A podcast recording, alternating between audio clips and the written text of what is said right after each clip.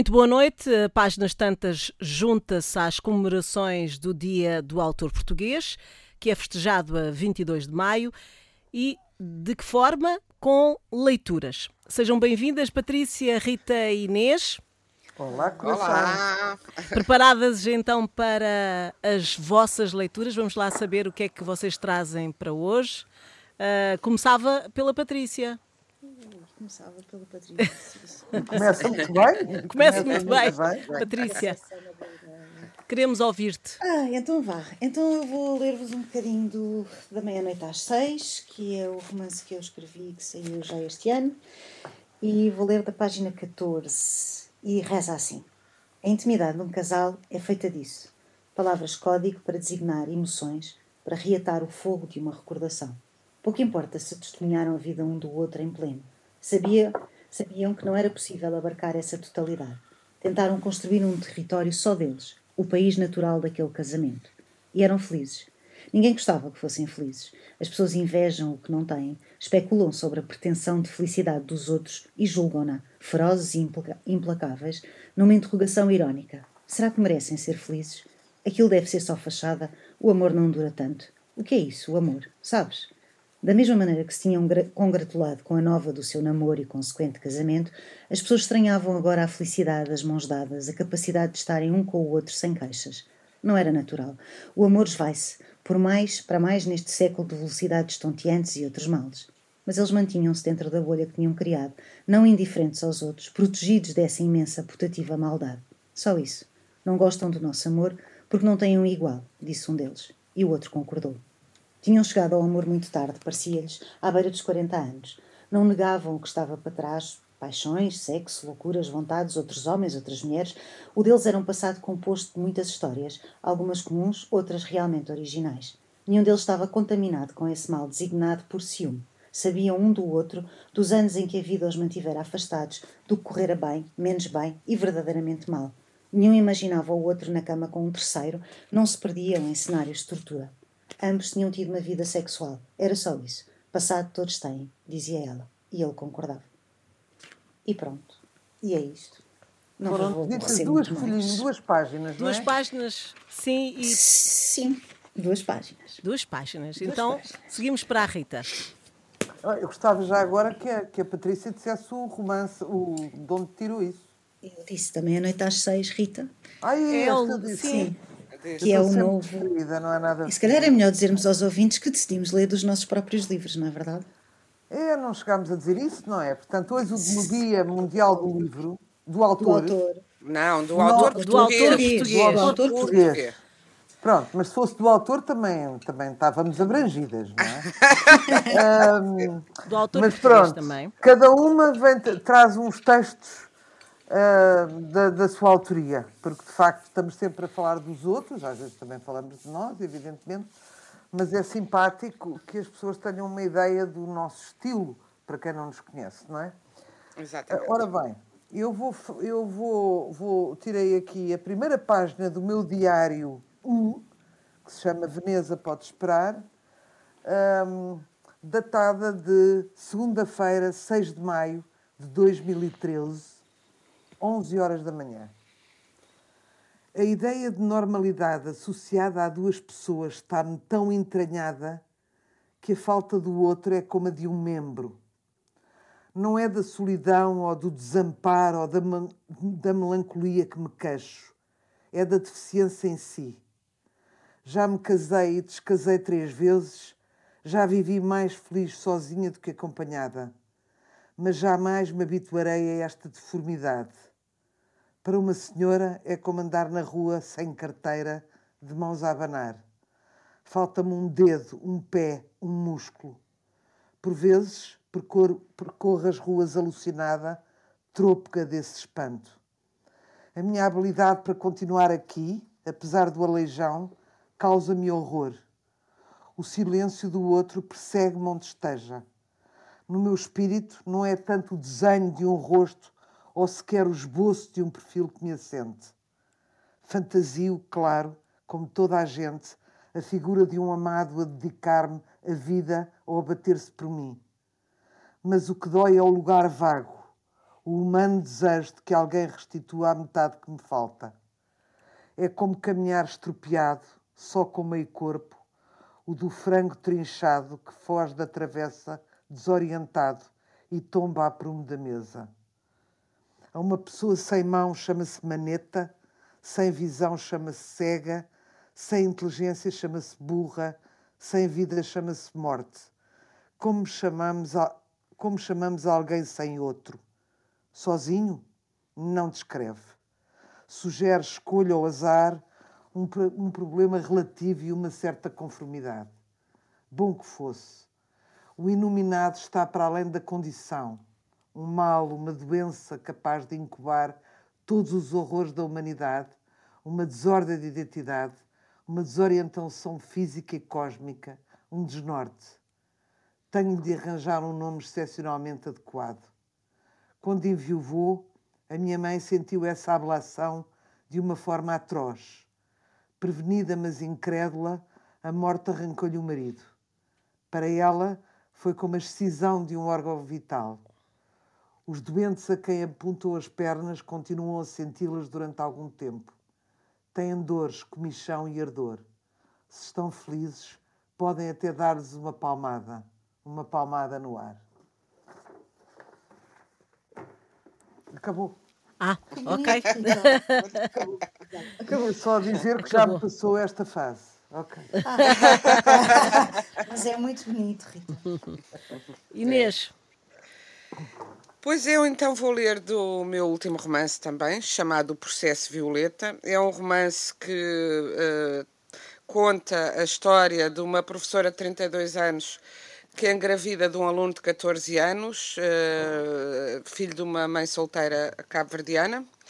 E o Insubmisso, um jornal de uma elite em ascensão, perseguirá a história, descobrirá que o pai Dildo é um cavaleiro tauromáquico, aristocrata, e esse escândalo do chamado processo Violeta, porque a mulher chama-se Violeta, não é? Contrasta com o silêncio uh, absoluto através do qual Ana Lúcia, amiga de Violeta, oculta a sua violação por um outro aluno de 14 anos da mesma, da mesma escola. Isto é assim um resumo muito, muito rápido da história. Esqueceste de dizer que é uma história verídica. Ok. Uh, é uma história inspirada numa história verídica. verídica sim. Bom, inspirada, uh, enfim, é, é, muito, é passada no Portugal dos anos 80 e o jornal em causa é inspirado no jornal O Independente onde eu trabalhei, já o tenho dito. E agora vou contar uma, uma, uma ler uma parte que, que trata de um tema que está agora muito em moda, mas nos anos 80 não estava nada, que é o assédio sexual. Ora bem, então comecemos aqui. Benedita possuía a arte de entender que nenhum jornal sobreviveria apenas das suas mais ou menos evidentes e sempre perigosas alianças políticas. Aos 36 anos, era a primeira mulher a fundar e dirigir um semanário. Não podia arriscar-se a falhar.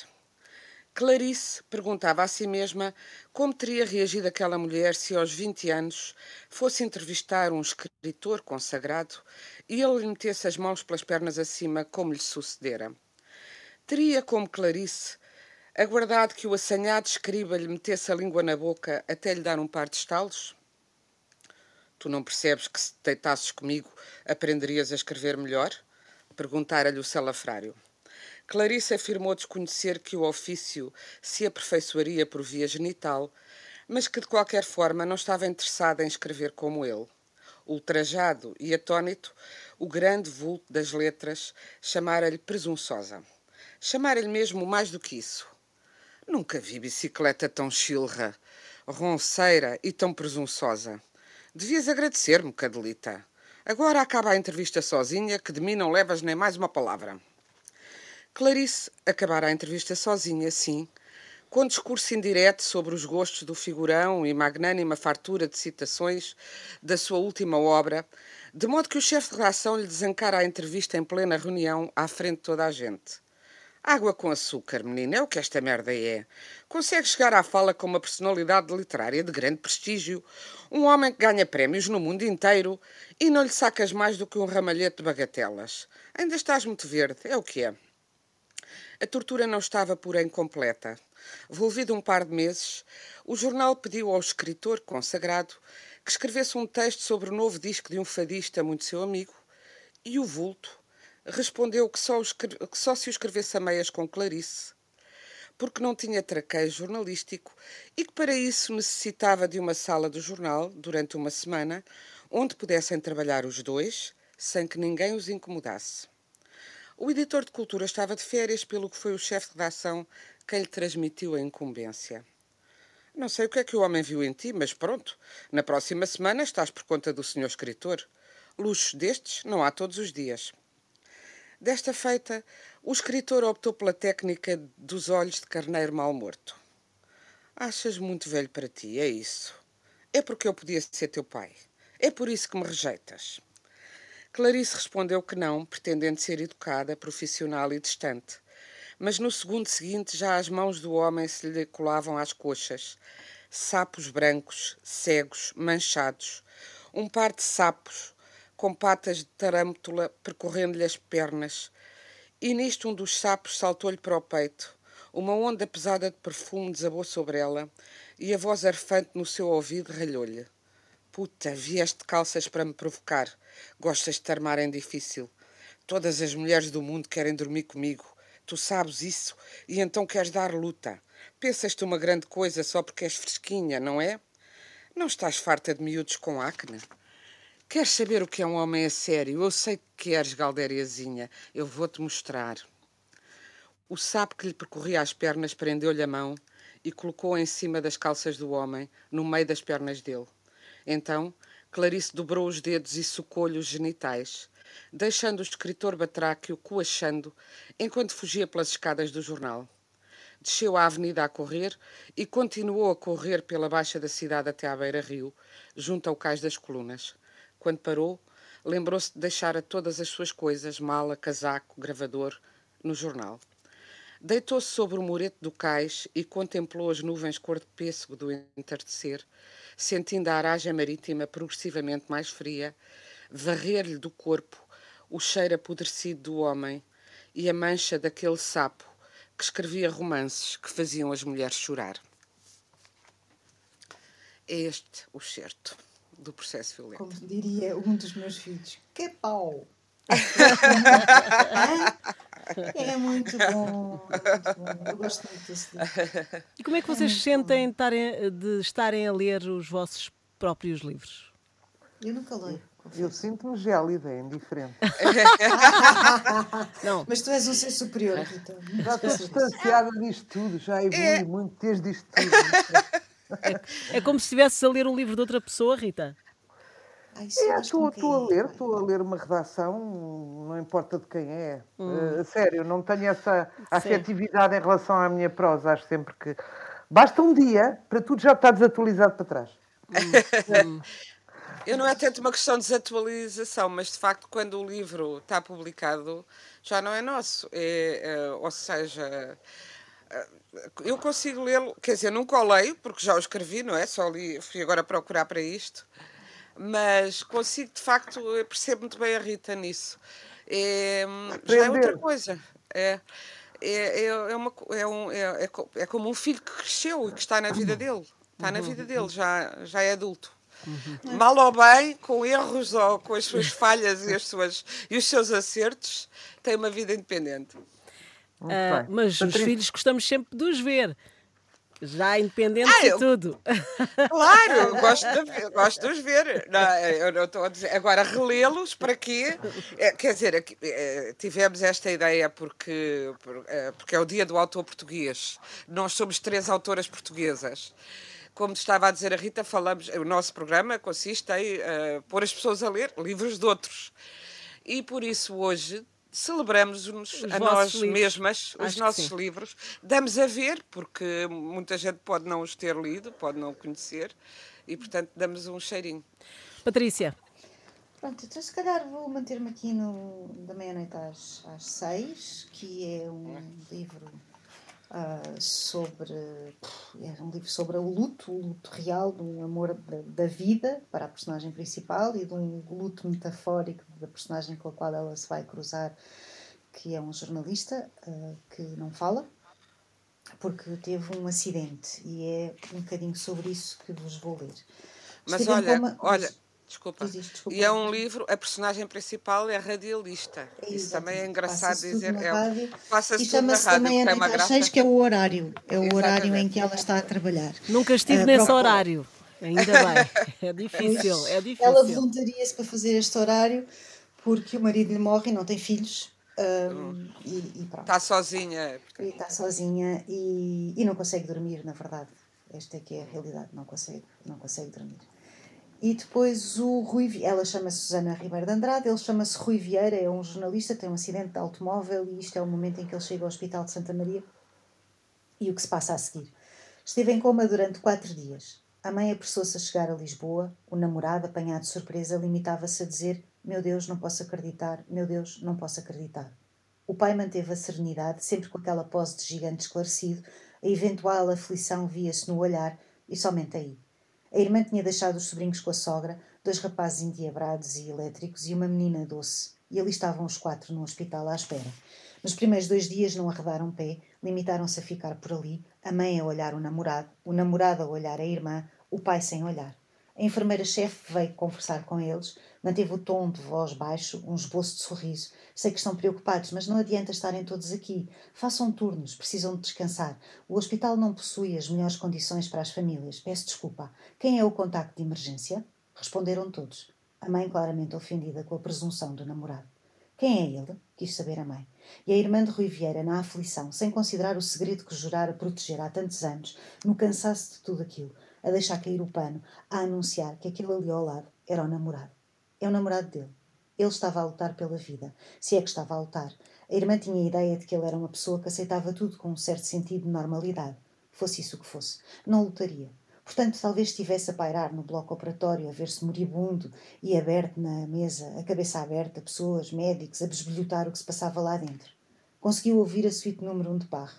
A irmã, num múltiplo pensamento, a vê-lo esvoaçar, olhar-se com curiosidade, enquanto um violoncelo triste, com a melancolia divina de Barre, mantinha a atenção, a urgência de tudo, a vida suspensa. Ela imaginava o cenário com facilidade, não queria pensar em mais nada, muito menos na sua inconfidência. O irmão passara uma vida inteira a disfarçar, a evitar este confronto com os pais. Os pais católicos, a missa ao domingo, o grupo de leitura da Bíblia, os pais que eram assumidamente homofóbicos, tal como eram racistas. Há quanto tempo é que isto dura? perguntou a mãe com hostilidade, como se tivesse sido esbofetea- esbofeteada. E ela abanou a cabeça. Há uns meses, creio, há, há uns meses, mas ele é. Oh mãe, é gay, sim, sempre foi. O que é que estás para aí a dizer, filha? É o quê? Desde pequenino? O namorado, Miguel Noronha, um homem alto, barba bem aparada, o cabelo curto, os olhos verdes, as mãos grandes, mãos de pianista, não percebia se devia estar ali ou se o correto seria dar espaço à família, àquela mãe que o encarava com suspeição, ao pai que nem considerava a sua presença. Estar apaixonado não lhe conferia qualquer estatuto oficial. Não, espera, não era verdade, não sabia se estava apaixonado. Sentia-lhe a falta, o sexo era bom, com a mesma dinâmica, mas a paixão era algo que se rezava com um entusiasmo que não sentia. Talvez fosse por Rui Vieira ser mais novo. Não muito mais novo, mas ainda assim poderia dizer-se de outra geração. E pronto, e fico por Muito aqui. bem, muito bem. Rita, o que é que escolhes agora? O mesmo livro? Olha, não, não, não. Por acaso escolho outro que é o És Meu, que eu penso que é de 2002 ou 2003, por aí. A, a palavra que me faltava ah, há bocado, quando falávamos dos livros eh, já passados, é despojos. Para mim são despojos.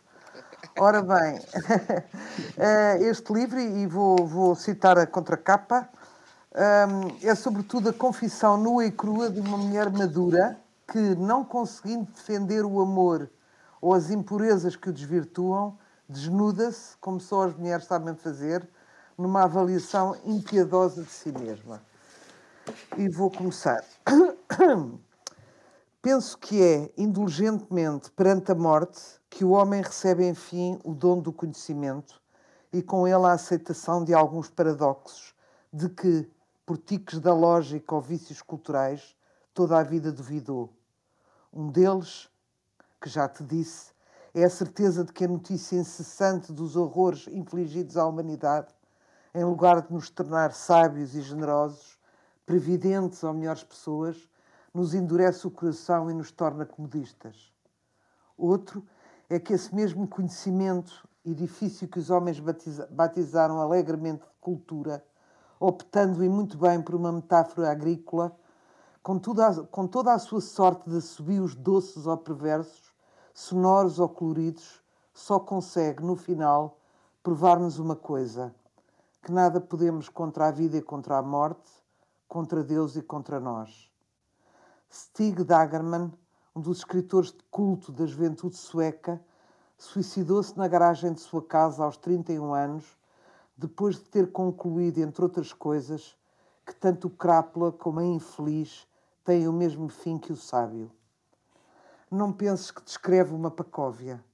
Dr. Eamon Dusseldorf, a pedido de meu pai, engenheiro químico que se fez do nada e já na altura se interessava pelo que ainda hoje parece novo, a nanotecnologia. Especializei-me em membranas de fil fil filtragem hidráulica, falo quatro línguas, dei aulas de Bíblia a, a, almas, a almas errantes e a donas de casa desocupadas, estudei a vida dos santos e manifestei em solteira interesses herdados do meu avô e semelhantes entre, semelhantes entre si. História, arqueologia, etimologia. Entretanto, vi todos os filmes que um tio modernaço à socapa me ia recomendando, equilibrada nos saltos da minha mãe e com a boca pintada de batom. O sétimo selo do Bergman, o Pierrot Le Fou do Godard, o Grito de Antonioni. E os livros. Dos versos da Sofia ao Le Soulier de Satan do Claudel, lia tudo o que, na primeira fase, consegui aprender-me. Sim, posso afirmar. Li, vi e ouvi quase tudo o que meia dúzia de criaturas feias e miúpes que, por saberem mais do que os outros se creem deuses, consideram ser as mais belas do, realizações do homem. As cores de Giotto, os voos de Nureyev, os caprichos de Bejar, os guinchos do No ou o pranto da Calas. Mas nada disso, vejo agora, me fez feliz. Abriu-me os olhos, educou-me a sensibilidade, deu uma nova dimensão à minha vida tornou-me uma companhia mais interessante e solicitada, mas toda a consciência que a cultura me trouxe acabou por me encurralar. Nunca mais pude iludir-me e, como se não bastasse, de tanto refinar os padrões estéticos e alimentar o meu grau de exigência, em vez de me aproximar das pessoas, que deveria ser a principal finalidade da cultura, afastou-me delas. Foi quando descobri que ela nos dá tudo menos a humildade. Aponta-nos o caminho, ensina-nos que nenhuma sabedoria sem ela presta ou escapa ao ridículo, mas o trabalho para a conquistar, difícil, penoso, impossível, tem de ser nosso. E do que sinto agora a falta e estimo como um tesouro perdido, não é de um livro, de um filme, de uma tela ou de uma área, mas do abraço dos meus filhos, tão saudoso ou do hálito de Lucas, que nem sequer era bom. Brilhante definição de cultura. Brilhante definição Muito do que bom. é e do que deveria ser a cultura, Rita. Deveria ser, sim. Muito bom. Inês. Eu também vou continuar a ler de, do Processo Violeta, o meu último romance. Uh, capítulo 27, o início do capítulo 27. Cavalgando na Lesíria ao lado do pai, Hildo Delgado reconciliava os múltiplos rapazes e homens que se degladiavam dentro de si de uma forma absolutamente feliz.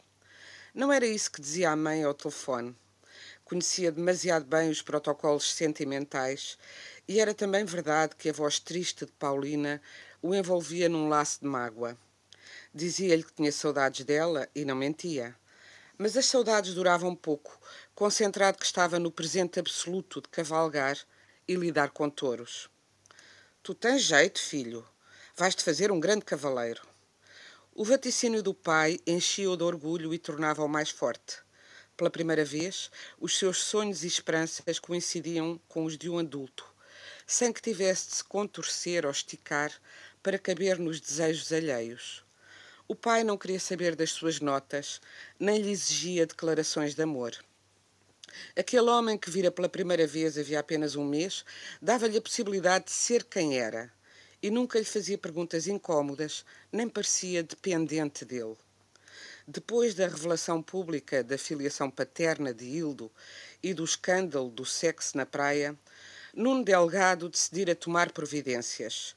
O seu apoderado sugerira-lhe que assumisse ostensivamente o filho para calar os média, que, à condenação pelo abandono da criança, acrescentavam insinuações de racismo. Não fora difícil convencer Paulina a deixar que Hildo passasse as férias na Quinta da Delgada, aflita que estava com a perseguição dos repórteres e com a doida insistência da professora naquela relação doentia com o garoto. O próprio Nuno escrevera uma carta à Violeta, intimando-o a largar o rapaz. Se a senhora não ganhar propósitos, garante-lhe que irá parar à prisão ou a um hospital psiquiátrico. Hildo contara com a ajuda da sua amiguinha Sónia para marcar um encontro derradeiro com Violeta, que lhe pusera no anelar esquerdo uma aliança de prata com o nome dela e a inscrição Tua para a Eternidade. A palavra eternidade oprimia-lhe o coração como uma barra de ferro.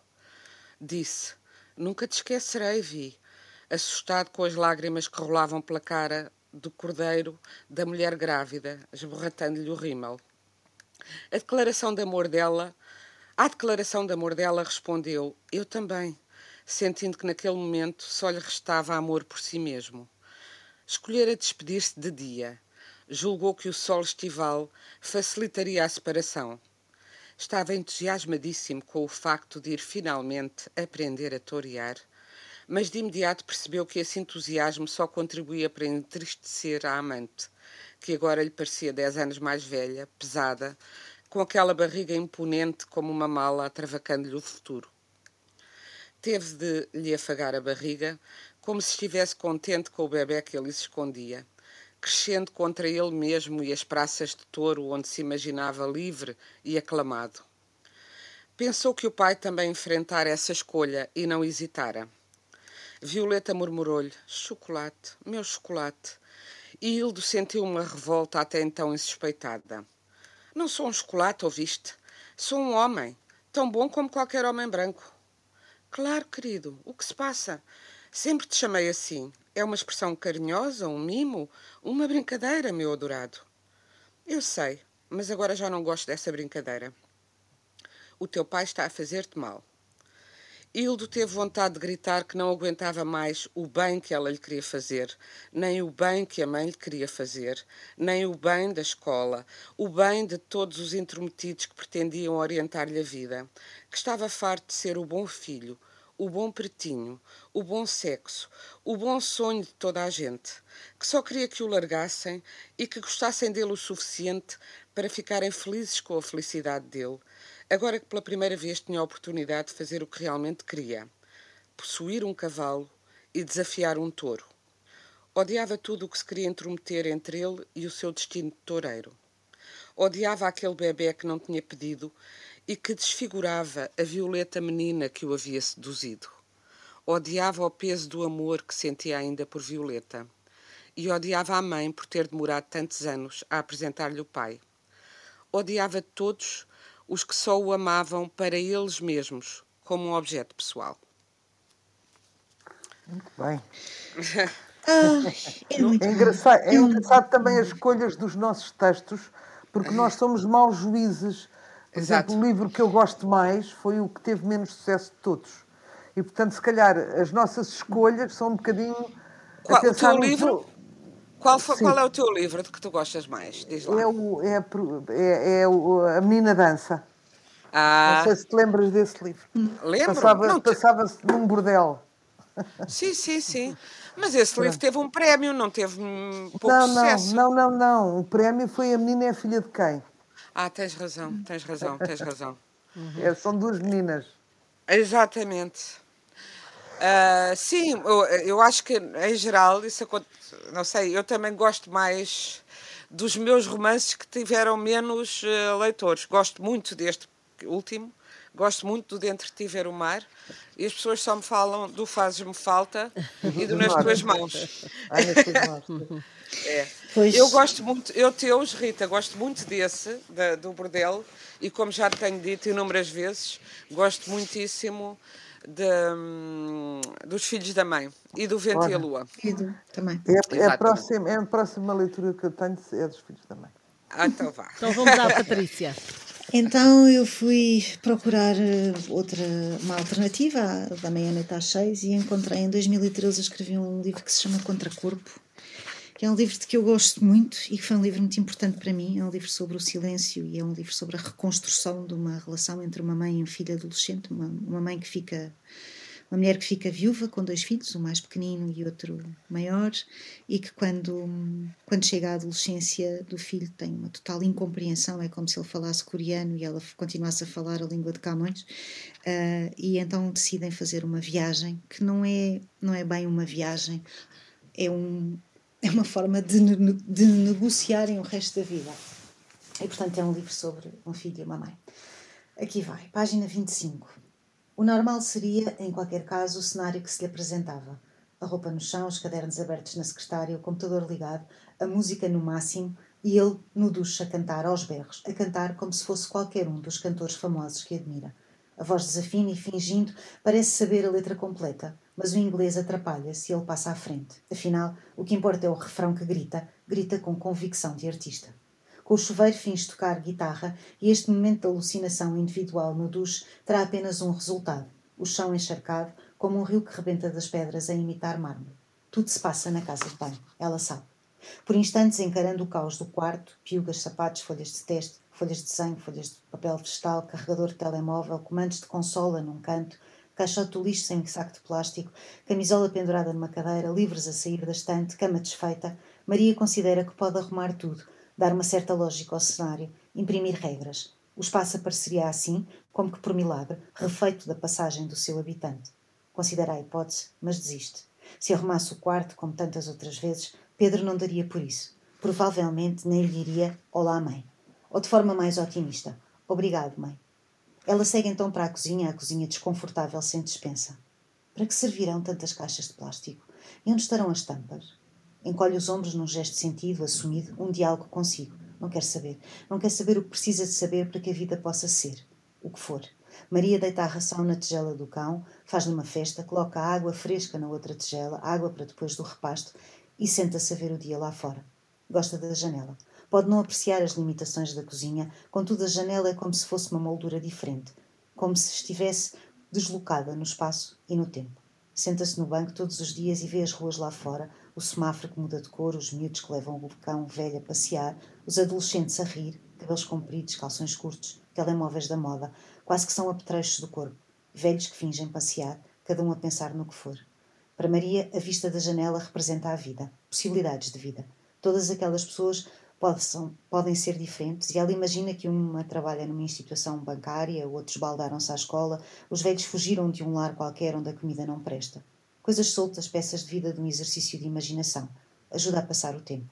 A vida dos outros é essa benesse, mais nada. Pode-se respirar a vida dos outros e esquecer que se tem uma fuga interior e que os pensamentos não podem desviar-se por um minuto, concentrados apenas nos outros, os outros. A mãe diria: Maria, já não tens idade para te importares com o que os outros pensam. Há uma idade para isso. Chama-se adolescência.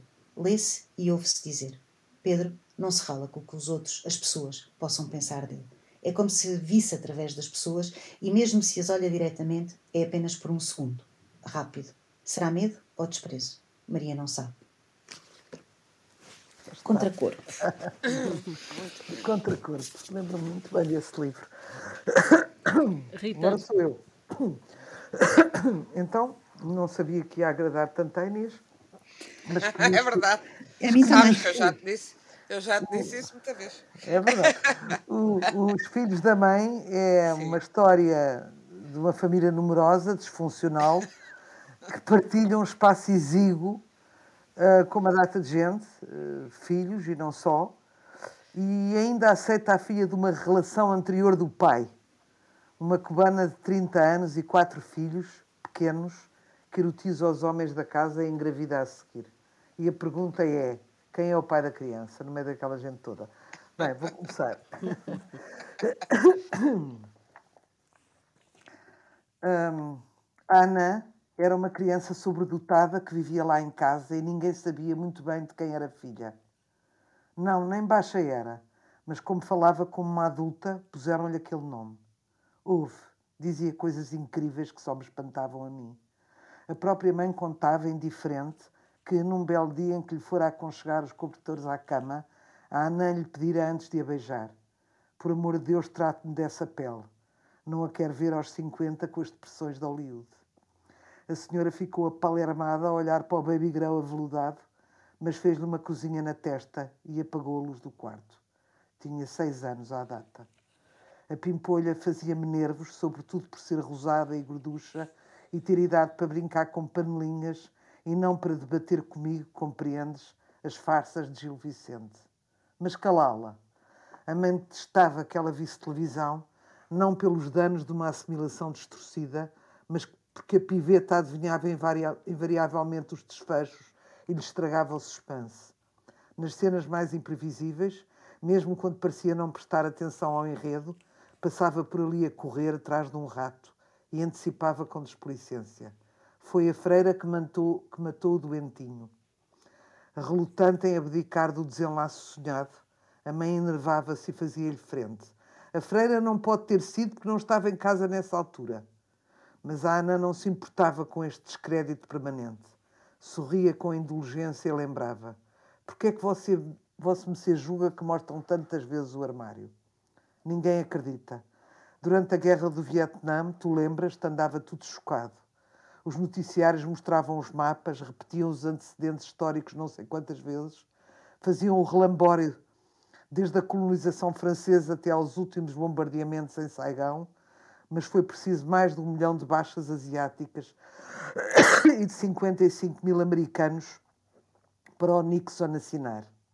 Um dia, o pai sentou-se à mesa com conversa de café a este respeito e a miúda não foi à bola com aquilo. Em casa era ponto assente que ela não gostava de política. Achava que desde Freud tinha ficado provado que a luta pelo poder não passava de uma forma dissimulada de atrair o melhorio e desconfiava de todos os políticos que ficavam refastelados numa secretária de Nogueira por mais de um mês e não iam para a rua combater. O que eles querem sei eu, dizia. Mas naquele dia o pai deixou-se de cerimónias e não se ensaiou de esgrimir à mesa umas quantas teorias. Eu, que na altura tinha a mania que sabia umas coisas, lá ajudei no que pude, mas os outros, houve, julgavam que Viet Cong era o gorila do filme. Frustrado, o pai mandou-os levantar da mesa com o castigo de passarem a ocupar o tempo que perdiam a preencher boletins para concursos da televisão, lendo a história universal. Desculpem, não havia em casa nenhuma história universal, porque ele mesmo a vendera para renovar uma letra, mas como não quis dar o braço a torcer, ordenou: escrevam-na. Estivemos naquilo até às tantas, às vezes gabe-me da pachorra, até que a miúda, cheia de razão, percebeu, a enrolar um caracol nos dedos, que a malta sabia tanto daquilo como a mãe que, de quando em quando, interrompia as notícias para dizer tadinhos, meus ricos filhos, e o que vai ser daquelas crianças. Saturada, a garota acabou de lamber o prato com a eficiência de um detergente e declarou bocejando: A culpa é toda do mal. E logo a mãe ainda a fungar com as imagens. Mal é favor, olhem para isto. Mas o pai não achou graça e, apesar de não simpatizar com o chinês, achou que ela estava a ir longe demais e deu um estalo à catraia. Injustiçada, vieram-lhe as lágrimas aos olhos. Mas não me deixou acabar. Cresça e apareça, cortou ele incomodado. Não se dão palpites levianos sobre assuntos tão graves. Furiosa, ela foi ao quarto buscar o Mein Kampf, na versão original, e sentou-se a lê-lo, até o pai reparar. O que é que a mina está a ler? Posso saber? Perguntou ele alarmado. Estou a aprender como é que uma pessoa pequena se pode dar ao respeito. Acabou. muito, muito bom. bom. Essa tua personagem é absolutamente inesquecível. É muito bom. Essa garota é inesquecível. Inês, uh, vou-te pedir que, que, porque vais fechar, uh, é. vou-te pedir que comece a leitura para ires até à sim, hora. Sim. Então, é da Eternidade e o Desejo, que é a história de uma mulher eh, cega que perdeu a visão e um amor em Salvador da Bahia e que volta lá. É uma professora universitária apaixonada pelo Padre António Vieira e aqui é um delírio dela sobre o Padre António Vieira. Poesia. Poeira salgada do dia. Poesadia. A princípio faltavam umas palavras. Nunca encontrava as palavras certas, por isso experimentava escrever poemas. Acreditava que a arquitetura do verso geraria as palavras de que eu precisava palavras com um mecanismo de relógio tão poderoso que estancasse o tempo. Essas palavras capazes de boiar sobre esse mar de morte que é o tempo, encontrei-as nos teus textos, Vieira. Cordas de frases resistindo às intempéries e a si mesmas. Assim desisti dos rituais da poesia, fiz profissão de estudar as palavras dos outros, mas ralhavas-me sempre, António Vieira, puxavas-me as orelhas, não sei se pela minha desistência, se pela minha insistência nas palavras dos outros. Sempre foste um vaidoso, tu também, Vieira. Até nisso és brasileiro e português. Gal de Barcelos, mestre de capoeira, emplumado, lançando frases como lanças de fogo em mortais encarpados à cara dos miseráveis, vingando-te do mal que te faziam no bem que anunciavas, atirando a virtude como um escândalo à cara dos pecadores. A coragem é o ponto de exclamação da vaidade, à qual a compaixão faz de vírgula os pecados de que desististe, por amor a esse Deus que inventaste para não morrer, sublimaste-os a todos na vaidade. A luxúria, a cobiça, até a vontade de poder, a que hoje chamamos sucesso, tu desfizeste e engoliste no caldeirão frugal da vaidade. É disso que me acusas, António. Ouço agora muito bem, de não ter sabido encolher-me na vaidade, meter-me na sua sotaina de virtudes exemplares. Não, não sei ser exemplar, António Vieira. Nem sei se ainda alguém o pode ser sem que se riam dele.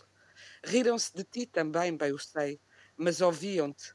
Ouviram-te reis e rainhas, aceitaram-te os conselhos, tentaram merecer-te. Mesmo os que te expulsaram, os que te condenaram, os que te prenderam e calaram, tentaram merecer-te. E é isso ainda e só o que eu faço tentar merecer-te, sem contar sequer com os rigores de um Deus que me oriente e discipline. O teu Deus estourou, Vieira. Jeová ou Alá, ou como quer que se lhe chame, consumiu-se nas fogueiras da Inquisição, nas câmaras de tortura e morte de todos os séculos. Explode ainda agora nos corpos muito jovens dos bombistas suicidas. O Deus dos fiéis e dos infiéis serviu-te a ti, que soubeste amaciá-lo nos brocados do teu coração, afeiçoá-lo a essa manha portuguesa que nas aflições se disfarça com os nós da consolação o teu Deus marinheiro, feito do braço dos Lusíadas e de uma justiça de tensas, está morto nos braços dos homens que em nome dele ainda matam. Vive apenas no sopro dos teus textos que transporte sobre o mar, o teu mar, que já ninguém cruza nesta civilização do ar. Terminaste?